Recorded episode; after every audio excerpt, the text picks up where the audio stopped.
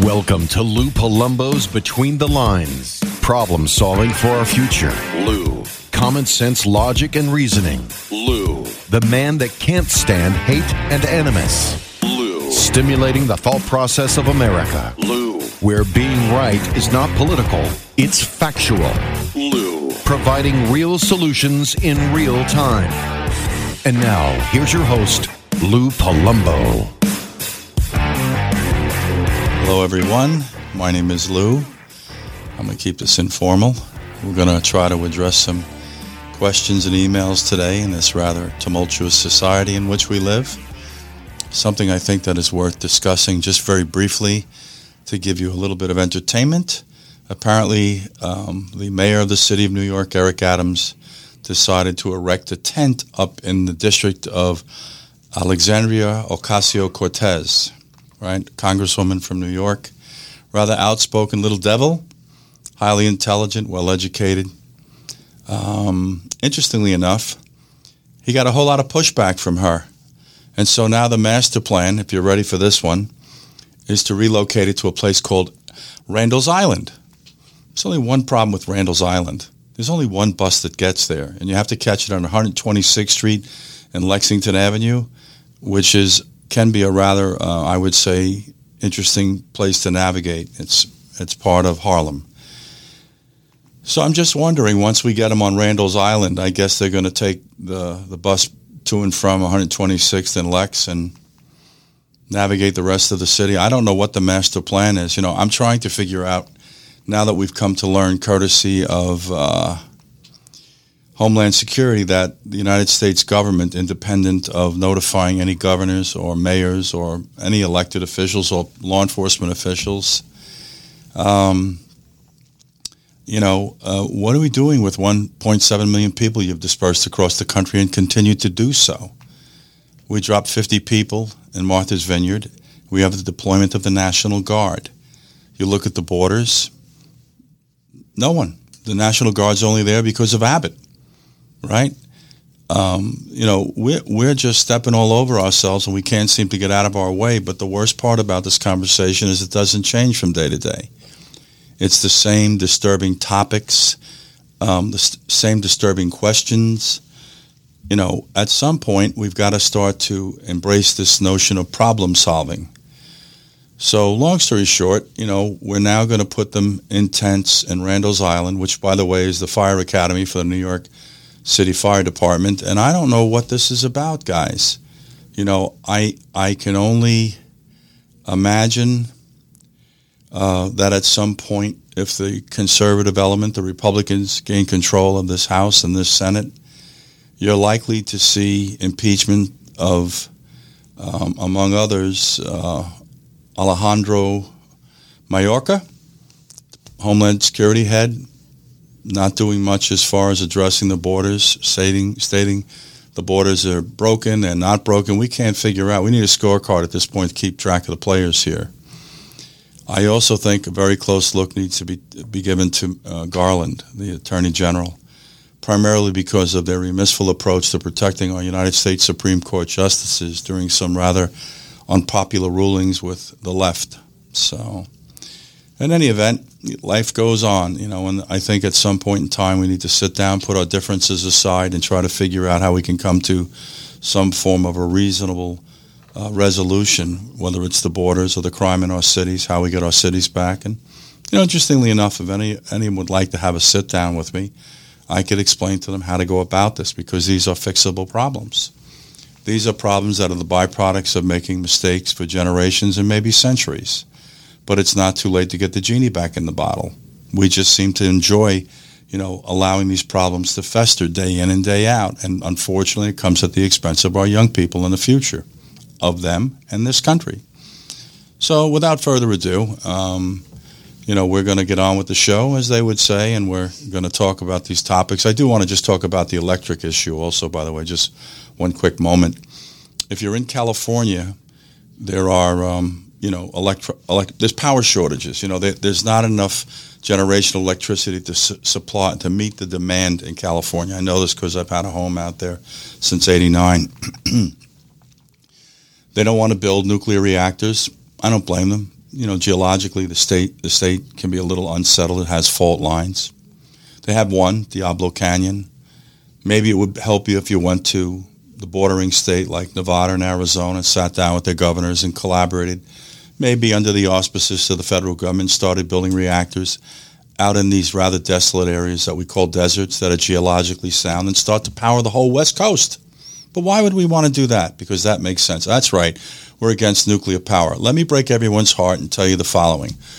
All of the steam turbines that generate electricity are fueled first and foremost by fossil fuel and then nuclear power. So you got to get in the real world. And when you continue to grow the population of this country and the state of California, for example, did you never consider you might have to get them power and water and build an infrastructure which they lack also? You know, I always use this expression the cuckoo has left the clock. In reference to Florida, the poor people in the southwest part of Florida, this is just a wake up call, folks, as to exactly what nature is about and how unbridled it can be. You know, I've had the good fortune of working as a lifeguard on a beach up in New York on the Atlantic, and I've seen and experienced the power of the ocean. Oh, by the way, if you have an electric car, you can't power it. You know, although I will say one thing, this governor, boy, he's got an A game.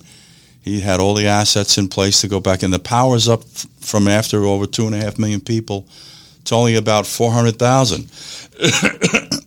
They're op- op- operating without power. But if you have an electric car, it's a bit problematic.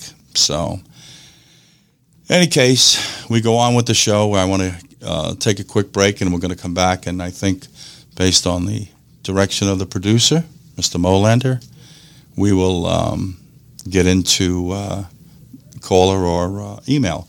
I do want to just mention Buzzsprout and Instacart, Inst- Instacart, who are sponsors. Um, I will just tell you uh, don't take me on my word. Go find out for yourself. This this podcast and many podcasts are built off that platform. Buzzsprout and Instacart just works exactly as simply they state. You contact them via the phone you're on or computer, and you order commodities, and they have them delivered to your house from your grocery store. It's you know it's really it works, and um, there are some special offers that they've set aside. Uh, we've set aside for you. So um, please look into them, and uh, I want to remind you that you need to be part of this conversation because the exercise is to try to take the country in a direction different than the one it is going. You can contact us at betweenthelines.tv, email us, call us, send a pigeon with a note, do something. So we'll be right back, guys, and then we're going to go to our first caller, Tim who is in San Diego. We'll be right back. If you're looking for peace of mind, look no further than Global Elite for your safety. Global Elite Security Force is made up of active and former law enforcement agents. Their force has worked at the federal, state, and local level. They are dedicated to providing the most professional personal security and investigative services available in the private sector. With offices nationwide and globally, this footprint gives Global Elite the ability to coordinate protection and security anywhere in the world. Think of Global Elite Protection Services for special events, dignitaries, high profile net worth individuals, and the entertainment industry security services, offering drones, weapons detection, shot spotting, chem bio detection, executive protection surveillance, dignitary protection, threat assessment, private investigation, and cyber security. They are the experts in intelligence and private protection services. Go to globalelite.us.com. That's globalelite.us.com to engage Global Elite.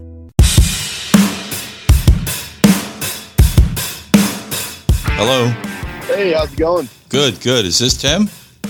It is, yes, sir. Thanks for calling in, buddy. Yeah, no problem. Thank you. Where are you hanging these days? Uh, I'm stationed out here in San Diego right now. Not, not bad. I understand from one of the producers on the show you were attached to a SEAL team, or are you still currently, or you were? Uh, yes, sir. I am. I'm attached to basically all the SEAL teams on the West Coast right now. Um, I was, uh, I was attached to SEAL Team Five uh, for about two years. Did everything with them. Now I'm back at the uh, the headquarters, working out with all the with all the teams. Yeah, you're living one of these cutting edge lives. You know, I had something That's similar right. to that, but uh, attached to law enforcement and and the private security sector. So I further Oh. understand that you're a weapons expert. Is that correct? Yes, sir. Oh, you and I should have a conversation off air. That's great. That sounds great. Um, my dad was uh, he's still a police officer today. He's about 40 years in the force as well, down in the around Dallas area. Oh, no kidding. Yeah. Yes, sir. Yeah, Dallas, good city. Been there a number of times. Texas, a good state. Are you are you born and raised in uh, Dallas, Tim? Or Texas? I am. Yes, yes, sir. Yes, sir. Uh, Okay. Hurst, Texas, is where I was born and raised. So it's about uh, you know suburb inside Dallas, Fort Worth area. How many years have you been attached to the Navy? uh, I'm actually about to celebrate my 12th anniversary in about a week. Good for you. So you're a career man, huh? So far, we'll see. It's taking care of my family. I got three little boys and, and a wife. So I just have a, a, a three month old right now too. So Here's one for you. Would you encourage your children to follow in your footsteps? Um, that's tough. Uh, I don't, I don't think so. Uh, I never really grew up wanting to be in the military, but it does take care. It, it builds character. Uh, you, you can build a beautiful family, and you know, a stepping stone to uh, basically anything you want to do in life. Yeah, I, I. So you've been in 12 years. Obviously, you've been deployed overseas. I suspect. Yes, sir. Yeah, and I'm sure you have some interesting stories. Um, a- anything in Yes. particular on your mind today, Tim? Yes, sir. Uh, so basically, San Diego, you know, I don't have to really, you know, repeat myself on the how you know inflation and how expensive it is right now to live in California. I know you you lived in California a number of years, correct? I beg your pardon? Did you live in California? Oh yeah, yeah. And and let me just give you a little backstory, Tim. I started visiting California around 1971 on a spring break when I was in college in New York, and I Okay. fell in love with California. Period. I mean, it, it was just a whole different place than what you're experiencing right now. It was like the land of milk and honey. It was really just quite incredible. And um, Of course. I, I went every year for my vacation. 1973, I went in the police department. We used to get 27 paid working days, which I took all in one hit.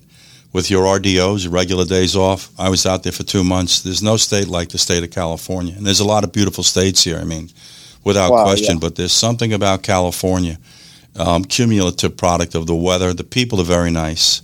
Um, even though my producer, who's from there, he's not. Don't get to, if you talk to this guy, stay away from him, Tim. Just trust me, buddy. Trust me. In any case, um, Right. there's, there's a lot of attributes there. It's been mismanaged, and you're starting to allude to it right now. You know, so I moved out there in '89, and I'm in the private security sector. I ran the Academy Awards, I ran the Golden Globes. I worked for a lot of people in the entertainment industry on the West Coast, and I have a very strong attachment to the place. I'd be living there right now, except for what you just brought up, what it costs to Right. live there. You can't afford to live there, work there, own a business there and it's just grossly mismanaged. And I'd love for Gavin Newsom to come onto the show so we could have a little bit of a civil ex- uh, exchange. And I just want to ask him some really interesting, simple questions that have solutions attached. So now that you heard a little I bit of my backstory, Tim, go on. Yeah, I would 100% love to hear that uh, that conversation with him as well on your show. Um, so basically, the military knows, you know, we don't get paid that much. Um, I'm in military housing, which at the time was great. You know, moving here, um, you know, kids, animals, you know, no utilities. I just lose all my BAH, which is about twenty nine hundred dollars. Um, you know, you're not going to find anything a house for twenty nine hundred dollars out here. Um, basically the this last month actually about a week ago they implemented immediately $900 um, extra pay for housing um, basically for relief for each family in the military out here in san diego well it comes in a form of your bah which is your basic housing allowance so in mine and a lot of other people junior sailors as well um, in their case that nine hundred dollars is eaten by uh, Liberty Military Housing. Um, basically, now we're paying thirty nine hundred dollars instead of twenty nine hundred dollars, or you know thirty eight hundred dollars. Um, and I think somebody actually took numbers the other day, and all the housing, um, and it's it's quite it's it's about half a million dollars for the next three months. Uh, well, for per month that they're making extra um, taking the relief money that the Navy gave us and adding it into our rent. So it's pretty sad. Yeah, it's an interesting critique of the country. You know, Tim, this goes back to a constant observation I make. I try not to use the word criticism. I'll use the word observation. We seem to have this propensity to take care of everyone but our own. I would say this to you, Tim. If I were the president of this country or the governor of the state of California or attached to the military with any level of influence, our military in particular would be paid considerably more. And those who are in specialized areas like yourself, like these special forces units, even more above that because of the risk you take and um, the level of commitment. But you know, unfortunately, there's a lot of things in the country today, Tim, that just don't make sense. I mean, you're just speaking to one of them right now. You know, if you mm-hmm. look at the borders, they're out of control. You know, you're Texan by background. Texas is just rocking and rolling at that border.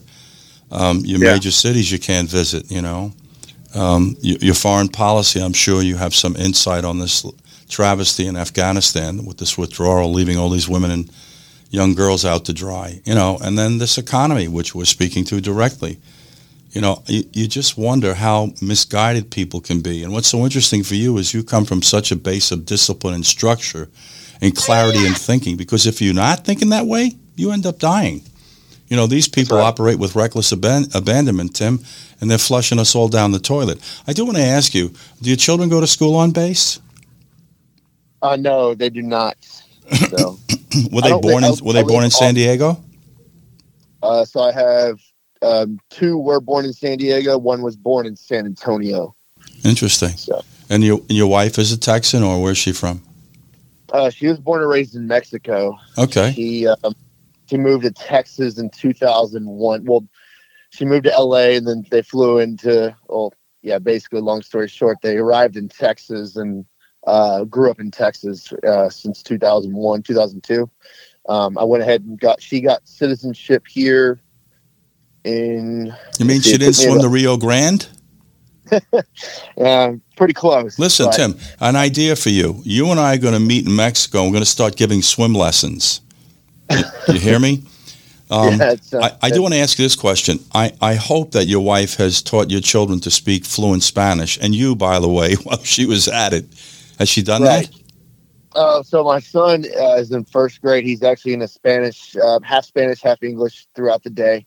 Um, so it is pretty cool that, and she does speak fluent to my kids.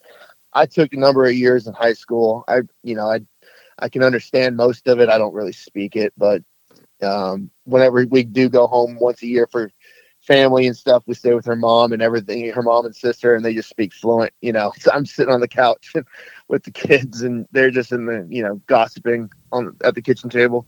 Yeah, that's a good thing, though. You know, the thing I would I would say to you, Tim, if I could just give you some advice, is that you're in 12 years in the military. I would I would kind of stick it out. You know what I'm saying, as far as that goes, and you know, because this is not a time. Although I have to say this to you, there's a lot of jobs in the workplace right now, but mm-hmm. none that I believe are appropriate for you. You know, I've always um, commented on the government and their failure to assimilate everyone who have been in special forces units into our society and in particular into our law enforcement community. I don't know why, like when you detach, they give you a DD 214. The government doesn't approach you and say, hey, Tim, you know what? You'll take a month or two off, reacclimate to civilian life, and then we want to kind of take all those skill sets you've developed and use them judiciously, I might note, because your mission statement's much different than ours in law enforcement, and make you part right. of the law enforcement community. You know, mm-hmm. you know, the, the federal government has this tendency to want college educated uh, people, you know, and if you don't navigate this culture today with, today with a college education, it prevents you from getting a lot of jobs in the military, FBI, CIA, um, right. Secret Service, ATF, DEA. There's loads of them. They should give you a waiver. You know what I mean? That's my. That's what I would do. You know, I have to be honest with. You. I'm surprised Trump didn't do something like that, because he loves law enforcement and he loves the military. But there has to mm. be something at the end of the rainbow for you guys, and it annoys the living hell out of me that there isn't. You know, you should be yeah. able to detach right now and have them assimilate you into this law enforcement community because you have a skill set. But I do want to say one thing, Tim. We use a lot of diplomacy people skills and service. You guys like to like neutralize people, so you got to just change the agenda a slight bit when you That's come right. to work for us. If you understand what I'm saying, you know, yeah, it's got, a whole different mission statement, but the skill sets are very similar, and you cannot question the discipline that's attached to our military, and in particular, special forces units. So, yeah, um, any any other anything else you want to talk about? Because we're going to have to go to a break, Tim. Yeah, just I mean, I, I've, it's tough. You know, I'm listening to God right now and trying to figure out. You know, I pick orders in this month in October, figure out where I want to go if I want to stay in. I do have a job opportunity to uh, to to join to join the private sector, basically in uh, around Dallas to be uh, Ross Perot Jr.'s uh, private security. I have a in basically into that field. So you know, it's kind of If you It- want some help, you know, navigating that, you know, you're going to have to negotiate, buddy, because I'm going to tell you this. I worked for a lot of big people, including cabinet Sure. members of the President of the United States. I worked for the Executive Office of the President. I protected a head of state over 22 years. I worked for Governor Schwarzenegger. When you go to work for people like that, you need to have a whole framework of what the boundaries are because the thing you don't want to do is end up living their life. And I want to say this to you. Normally, if you're going to take on a protectee, Tim, you need a team of individuals to do that. You follow what I'm saying? So, um, I contact Ryan, and he'll give you my mobile number, my personal number, and then you have a conversation with me because that's a great opportunity. But they've got to um, properly structure it. You know, they, they've got to salary you and give you a 401k, and then have um, um, an understanding that if you go beyond 40 hours based on your salary, there's additional compensation. And when you go on the road, you're in forced standby. Have Ryan give you my number and you call me and I'll walk you through that because that's a good opportunity. That's a good family. And that can also lead to other things because there's a thirst for guys like yourself. The thing, I love the guys in the military. I, li- I have an aff- affection for the SEAL teams because I was a water guy. I spent 15 years on, a, on the Atlantic Ocean up in New York as a lifeguard at a place called Jones Beach. Um, I had friends of mine during my younger years that went into um, the SEAL teams. But have him give you my number and call me, and I'll help you structure that negotiation because that's what it is. You know, they may throw a $125,000 salary at you, right? But if you find out you're working 80 hours a week and you're going on the road for two weeks at a time when needed, you got to start to divide the hours into the money. You don't want to be working for 15 bucks an hour, Tim. You hear me? Please Yes, sir. take take me up on that offer, and I'll help you walk you through that. And I also know people in the industry. So, uh, Tim, we're going to take a quick break. I'm going to come right back to you, and then I want to give you the floor again if, uh, to discuss some other things that might be uh, of interest to you. This is between the lines. Yes, sir. Yes, sir. Actually I have to I have to go into work. Okay. Uh, but thank you for having me. It's been a pleasure. No, Um, it's been an honor to have you on the phone. I respect you and what you're doing, and and take Thank me up so on the much. offer. And I listen. Yeah, absolutely. Leave no stone unturned, Tim. Look at this Ross Perot things because there are other things out there also. And I have friends that own security companies that utilize backgrounds like like yours. I'm just telling you, I do. So I can direct you to some people. Okay, guys, going to take a quick break. Tim, good luck to you and your family. Stay safe, and we're going to be right All back, guys. All right, thank you. Have a great day. You too, Thank sir. Thank you. If you're looking for peace of mind, look no further than Global Elite for your safety. Global Elite Security Force is made up of active and former law enforcement agents. Their force has worked at the federal, state, and local level. They are dedicated to providing the most professional personal security and investigative services available in the private sector. With offices nationwide and globally, this footprint gives Global Elite the ability to coordinate protection and security anywhere in the world. Think of Global Elite Protection Services for special events, dignitaries, high profile net worth individuals, and the entertainment industry security services, offering drones, weapons detection, shot spotting, chem bio detection, executive protection surveillance, dignitary protection, threat assessment, private investigation, and cyber security. They are the experts in intelligence and private protection services. Go to globalelite.us.com. That's globalelite.us.com to engage Global Elite. Have you ever thought about doing your own podcast and found the process confusing and overwhelming? Well, let Studio Podcast Suites of Jacksonville make it easy for you. They have everything you need to record, produce, and distribute a professional sounding podcast. Studio Podcast Suites is Jacksonville's only five star rated professional podcast studio rental and podcast service company. Studio Podcast Suites provides two clean and comfortable, state of the art recording suites for both audio and video podcast recording. They offer a complete menu of podcast services, including editing, podcast art, hosting, video, consulting, and more. Studio Podcast Suites. Jacksonville's premier professional podcast studio recording and podcast service company. Book your studio today at studiopodcastsuites.com. That's Studio Podcast Suites, S U I T E S dot com. Studio Podcast Suites.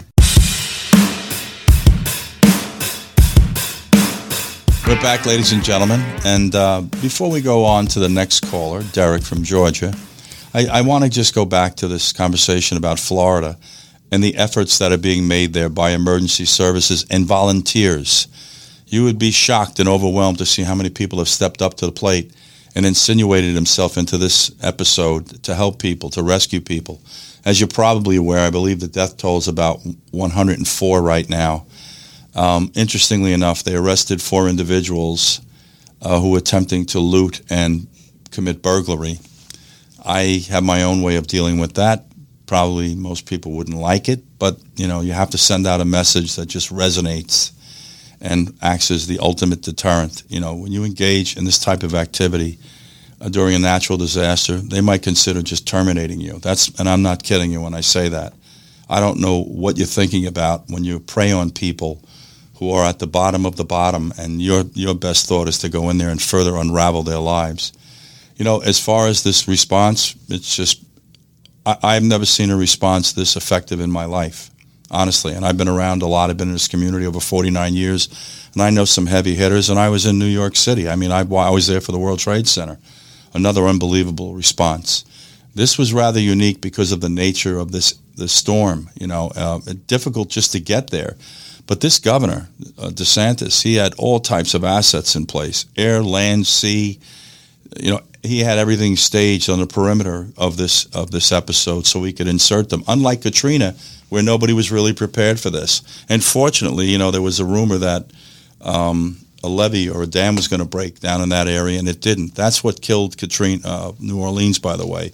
That that dam broke. I, what was the? I think it was P- train or of, of the there was a, a, body of water there, a lake, and it just flooded. It wasn't the hurricane because what they're saying is that this hurricane was more intense than Katrina was. And I'll tell you right now, if you take a look at the pictures of Fort Myers Beach and um, Sanibel Island and some other areas, there's still massive amounts of water, and it's unrecognizable. You know, but guys, sit up and take notice. This is Mother Nature. There is no way you're going to outpower or overpower um, you know what what nature in the ocean is is um, can, you know can, can do. It's just I can't explain it to you. It's just it's it's almost unnerving to a point. So, um, our, producer has a question. He's asking about uh, the killing by a policeman of a person threatening a police dog.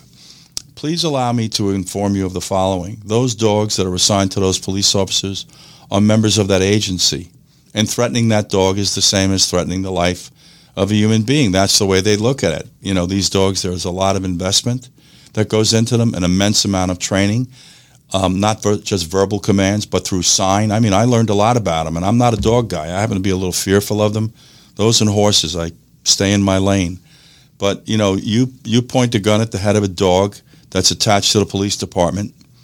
Could you know you could end up on the wrong end of that of that gun yourself, and that's exactly what happened you would hope that there would have been an option. But if you see the video, the gun was right at the head of the dog, and the police officer had no choice. And they hold these dogs in the highest esteem, the same way they do with their mounted units. So, not surprised. You know, I don't think that person anticipated that. And the other thing I considered was maybe this was a, a suicide by cop. By doing that, maybe he knew that would trigger the police officer to terminate him, which is unfortunately what happened. So, I'm going to move on now. Um, Derek from Georgia is asking me Donald Trump is suing CNN, claiming defamation and seeking punitive damages of $475 million. He claims they smeared him and with defamatory labels as racist, Russian, lackey, and Hitler. Trump Trump claims that they ramped up its attacks in recent uh, months because the network feared that he would run for office, run for president again in 2024. Does this lawsuit have any merit? And will CNN back off attacking him. Um, there is no question that the media, not just CNN, has improperly uh, portrayed him. They've depicted him in a less than um, accurate way. There is something in the law regarding public figures. You do not have the same legal recourse in suing people for defamation. Number one. Uh, number two, you know, Trump would have to prove damages. You can throw $475 million out there, but the former president would have to establish what the damages were, how it impacted his livelihood. I'm surprised he's not suing him for intentional infliction of emotional distress, to be very candid with you, because that's cer- certainly certainly something that should be considered. Unfortunately, this is just symptomatic of a much bigger problem.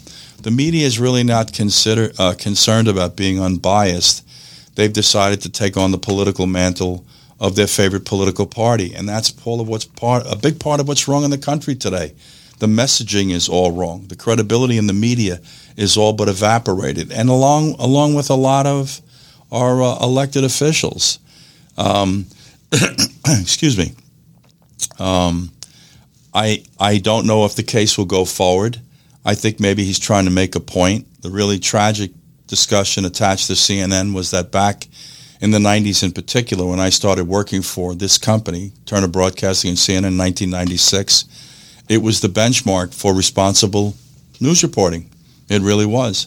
And then suddenly a political entity got control of it. I'm not going to throw names around, doesn't matter. I'm just going to tell you the truth. And the agenda of that network changed. It became more in alignment with MSNBC. What's interesting about both of these networks, for example, is that there, there is little or no coverage as to what's going on at the border. And the border is being saturated uh, by by Fox, and so much so. And I know this is a little bit of a tangent. I'm going to go back to the Trump discussion in a second. That the federal government is expressing concerns about one young man, Fallujah, I think the young guy's name is, who's just hammering at them with the facts and the truth attached to what's going on at the southern border.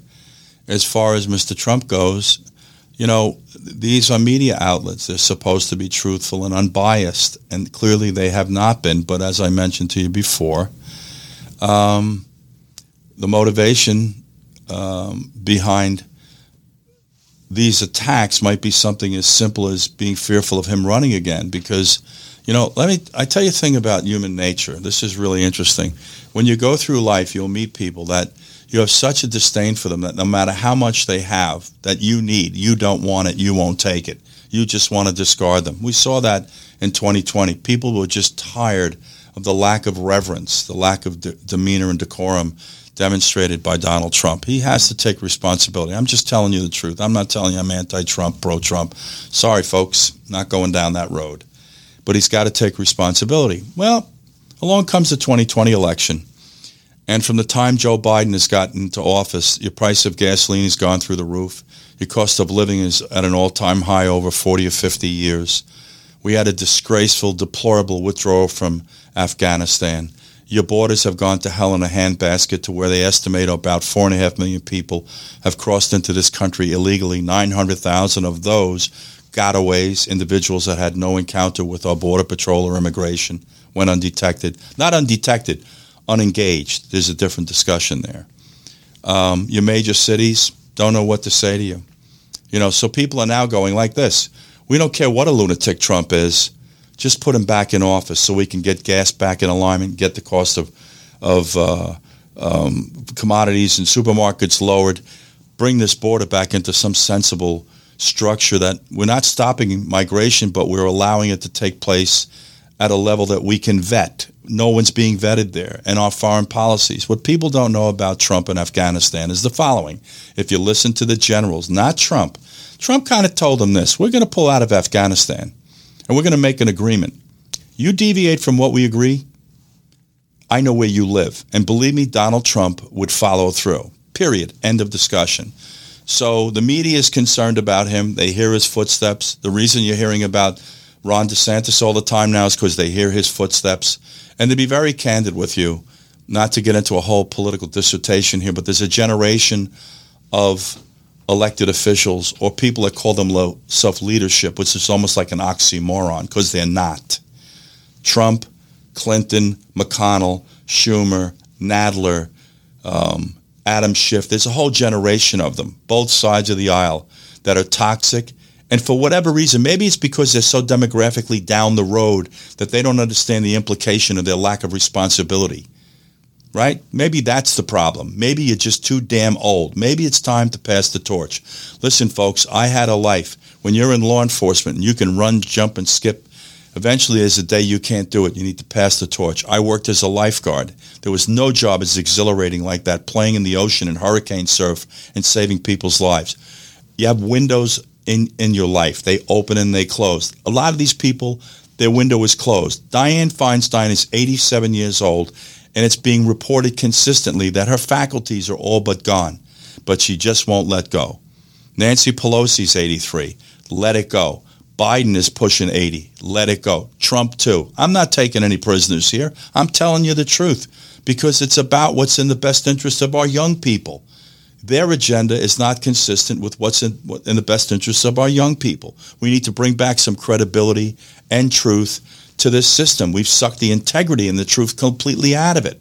And I go back to you again with the media. Here we go again, CNN, right? You have a responsibility. Where's the oversight with them? You know, if they say something about Donald Trump that's just completely fabricated, which has happened, I might note, they latch on to any song or dance that lends itself to demeaning this man or ridiculing him. I know you don't like him, but that's not an ex- excuse to piss caution to the wind in your reporting. You look at one episode after the other. They went after him with Russian collusion. You know, we got this crossfire hurricane investigation, only to find out it was a bust. We spent an enormous amount of money of the taxpayers and distracted this country from things going on that were critically important like our foreign policy. That, by the way, whether you like Trump or not, he did some good things. At the same time, he addressed an issue of manufacturing being brought back into the country. He did some good things. That doesn't license CNN to malign him because, you know, he didn't exactly walk and talk the way they should have. I kid around going, we didn't send him to finishing school. I want to tell CNN this thing. Two wrongs never make a right. Things that Donald Trump did and said at times were inappropriate. The things you're doing right now, they say never become that which you despise. And that's what we have going on in the media. This thing with the borders is just confounding. You can't get a clip, a clip of it from CNN or MSNBC as to the gravity of this problem. But if you dump 50 people in Martha's Vineyard, we got film coverage. You put them in New York City, we got stories on top of stories. What Abbott and DeSantis was were doing and are doing is bringing to light the scope of this problem. They sat there for over a year and contained this. Which, by the way, at the same time, the government dispersed 1.7 million people, according to Homeland Security, who illegally breached our borders. In the middle of the night, they dropped them in Westchester, in Jacksonville, Florida, in Nashville, Tennessee, in Phoenix, Arizona. Irrefutable. I'm not telling you this is a politician. I'm not a Republican or a Democrat. I'm an American. And more importantly, I'm a father. And to all of you that are out there that have children, start thinking about your children when you go to vote. And please go out and vote. This is our defining moment next month, November 8th. Whether this country goes on in a, in a positive fashion or it doesn't. And I've looked at what's taken place in this administration in, in 19 months or 20 months, whatever it is. And if this is the forecast of what's if they uh, what's going to happen if they continue to control the House and the Senate, you can kiss the country goodbye. We're going to take a quick break, guys. We'll be right back. Do some emails, phones, whoever we have lined up. This between the lines. I encourage you to call us betweenthelines.tv or email it if it's more convenient for you. We'll be right back, guys. Have you ever thought about doing your own podcast and found the process confusing and overwhelming? Well, let Studio Podcast Suites of Jacksonville make it easy for you. They have everything you need to record, produce, and distribute a professional sounding podcast. Studio Podcast Suites is Jacksonville's only five star rated professional podcast studio rental and podcast service company. Studio Podcast Suites provides two clean and comfortable, state of the art recording suites for both audio and video podcast recording. They offer a complete menu of podcast services, including editing, podcast art, hosting, video, consulting, and more. Studio Podcast Suites, Jacksonville's premier professional podcast studio recording and podcast service company. Book your studio today at studiopodcastsuites.com. That's Studio Podcast Suites, dot com. Studio Podcast Suites. We're back, ladies and gentlemen, and I have a young lady, Lisa from Santa Clarita, asking me the following my thoughts and prayers are with Florida after this hurricane Ian, uh, Ian's devastation. We will now see a mass exodus from Florida, even though this was called a hundred-year storm. It seems nowhere is safe anymore. Crime in the major cities, flooding in the south, droughts in the Midwest, unbearable heat out west. I would say that's fairly accurate observation, but that's just something that's always been there. This is nothing new. You just have to learn to adjust. And and the thing I would say to you is that um, we are we are advised and given you know direction as to where we should build or not build. You know, if you go out to California, they build in the canyons. They tell you don't build in the canyons. There isn't a sufficient um, amount of water in the canyons or infrastructure to support fire apparatus. I know that firsthand because I lived in Malibu and I spoke to firefighters that were fighting fires in the Malibu Canyon and Kanan Dume. They tell you don't build. They tell you don't build on the ocean. And we're just not listening. So these hundred year storms, you know, it, it doesn't matter how frequent they are, they're devastating. And as long as you're prepared to roll the dice and take the risk, regardless of where you want to live, that's just the way it is. There are places to go that are geologically more stable than others. For example, the Northeast.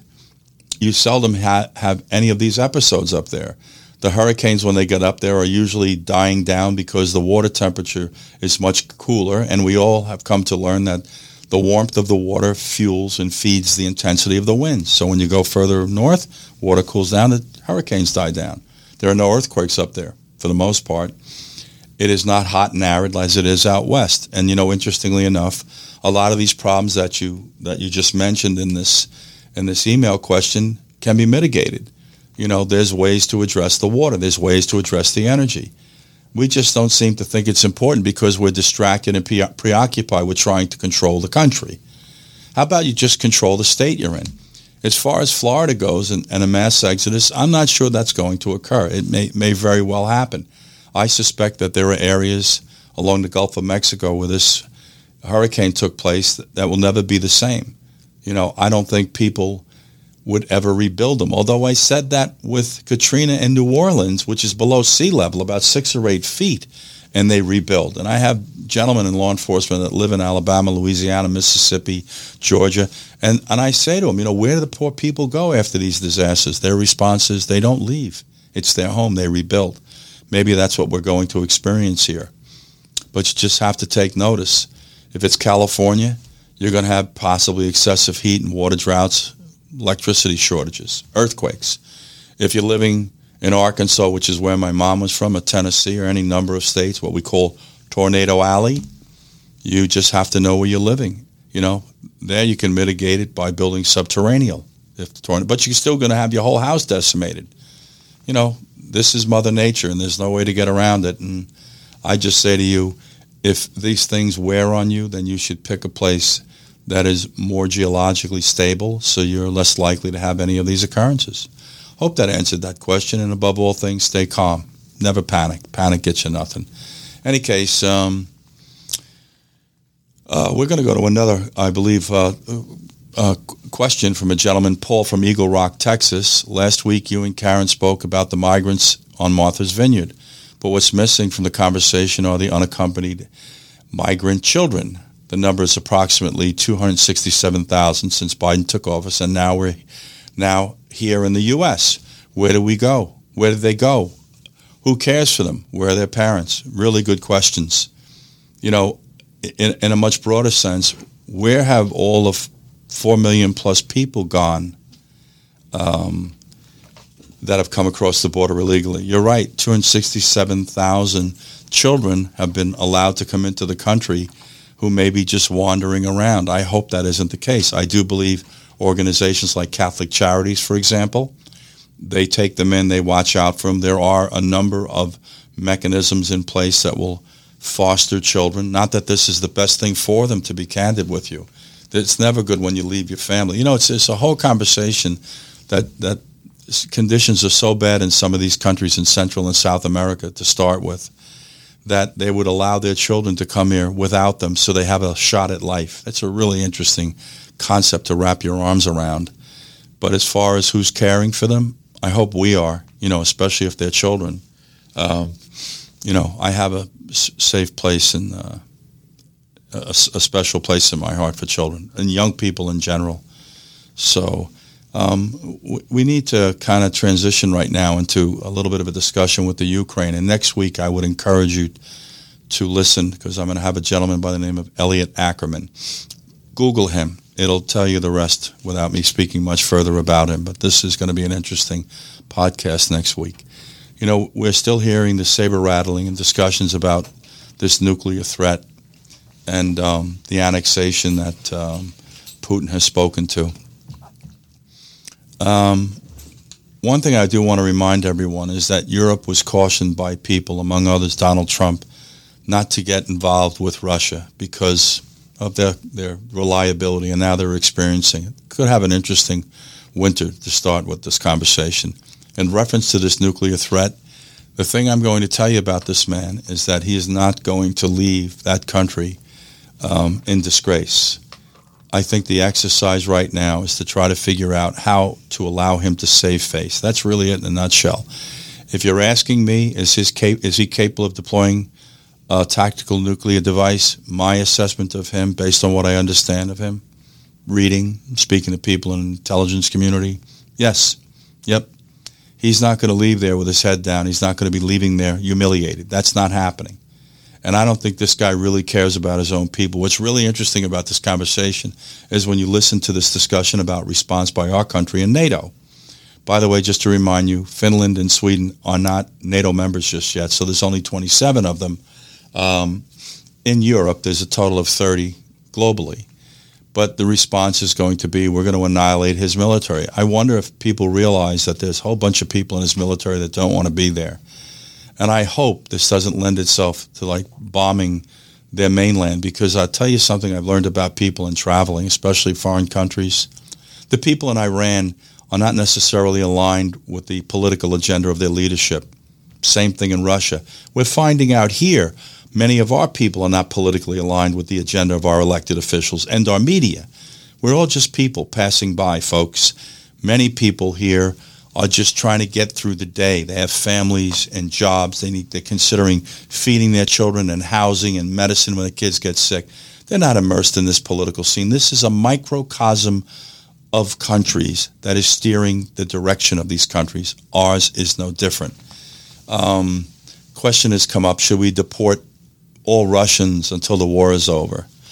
Well, I don't think that's the answer, guys. You know, I don't think we need to add salt in the wound. I don't think we need to engage in anything that might be an egregious injustice. I would think that our intelligence community is probably aware of anyone in this country, regardless of its origin, that might represent some form of a threat. You know, just to remind you at the borders, we're being informed that people are breaching that southern border for I think it's 113 or 118 countries. You know, it's not just people from Central and South America and Mexico. And Mexicans are not coming in here in numbers that people think either, just for the record, so we're clear. In fact, a lot of Mexicans are repatriating. They're going back to Mexico because the cuckoo left the clock here. Um, you know, as far as the end of this war, this I- incursion, I just think at some point they should try to reach out and, and engage in some compromise. Maybe it's the relinquishing of certain land masses that are bordering Russia, you know, a very small concession, although that can be construed as selling out the people that are living there. It's a tough one, you know, but I do think, you know, the one thing you have to demonstrate right now is strength and resolve. And maybe this isn't going to have a happy ending, ladies and gentlemen. That's a possible likelihood. But the only way to back him down, and I tell this to people all the time, when, when people act crazy and threatening, you sometimes need to introduce them as to what exactly threatening and crazy can be really be like. Maybe this government and the governments across this planet need to sit there and go, don't go down this road because the response from all of us will basically lend itself to your annihilation in totality. There's there's another, you know, question also about, you know, people that may be out trying to neutralize him. I wouldn't doubt that for one second. It went on with Hitler who had a similar mentality to this man. And I suspect it's going on with, with Putin, which is why you can't get near him. Um, interesting tag onto this thing is China. You know, I'm sure China's watching this and realizing this may have been a little ill conceived And this may be why they have not gone into Taiwan. I don't think China at the end of the day wants to upset their apple cart any more than it already is financially. You know, they've got a, a, a good sphere of influence in our country, which is unhealthy for us. Another discussion, folks. Um, and I think they're learning from this mistake. For those of you who haven't followed the news, North Korea recently fired a missile over the mainland of Japan. I would say that's tantamount to an act of war in most worlds. You know, I think the key thing is not to overreact, especially in light of the climate in which we live. You know, what I am concerned about is that those on the outside, whether it's countries like North Korea, Korea, Iran, China, Russia, are looking at us and starting to see all of the instability here and the lack of leadership. And I don't say that to be unkind towards Joe Biden. It's just the truth. This is not John F. Kennedy, who's who we need today. And by the way, he's a Democrat. And I would tell you that's the answer to the problem today. Someone has a resounding, a resounding calm and influence over people. He was just amazing what this guy was able to do. I was fortunate enough to be alive through his administration and afterwards to study him closely and to see this man grow into this job and become a leader. He really was. And he was a leader of America, not the Democrats or the Republicans. He was the leader of this country, and everybody loved this man. Maybe that's why we whacked him. Maybe he got too powerful. Guys, we're going to take a quick, quick break, and uh, we're going to come back and uh, maybe take a look uh, at another email or question, or maybe I'll just discuss some things that are nagging the country. We'll be right back. Stay with me. If you're looking for peace of mind, look no further than Global Elite for your safety. Global Elite Security Force is made up of active and former law enforcement agents. Their force has worked at the federal, state, and local level. They are dedicated to providing the most professional personal security and investigative services available in the private sector. With offices nationwide and globally, this footprint gives Global Elite the ability to coordinate protection and security anywhere in the world world. Think of Global Elite Protection Services for special events, dignitaries, high profile net worth individuals, and the entertainment industry security services, offering drones, weapons detection, shot spotting, chem bio detection, executive protection surveillance, dignitary protection, threat assessment, private investigation, and cyber security. They are the experts in intelligence and private protection services. Go to globalelite.us.com. That's globalelite.us us.com to engage Global Elite.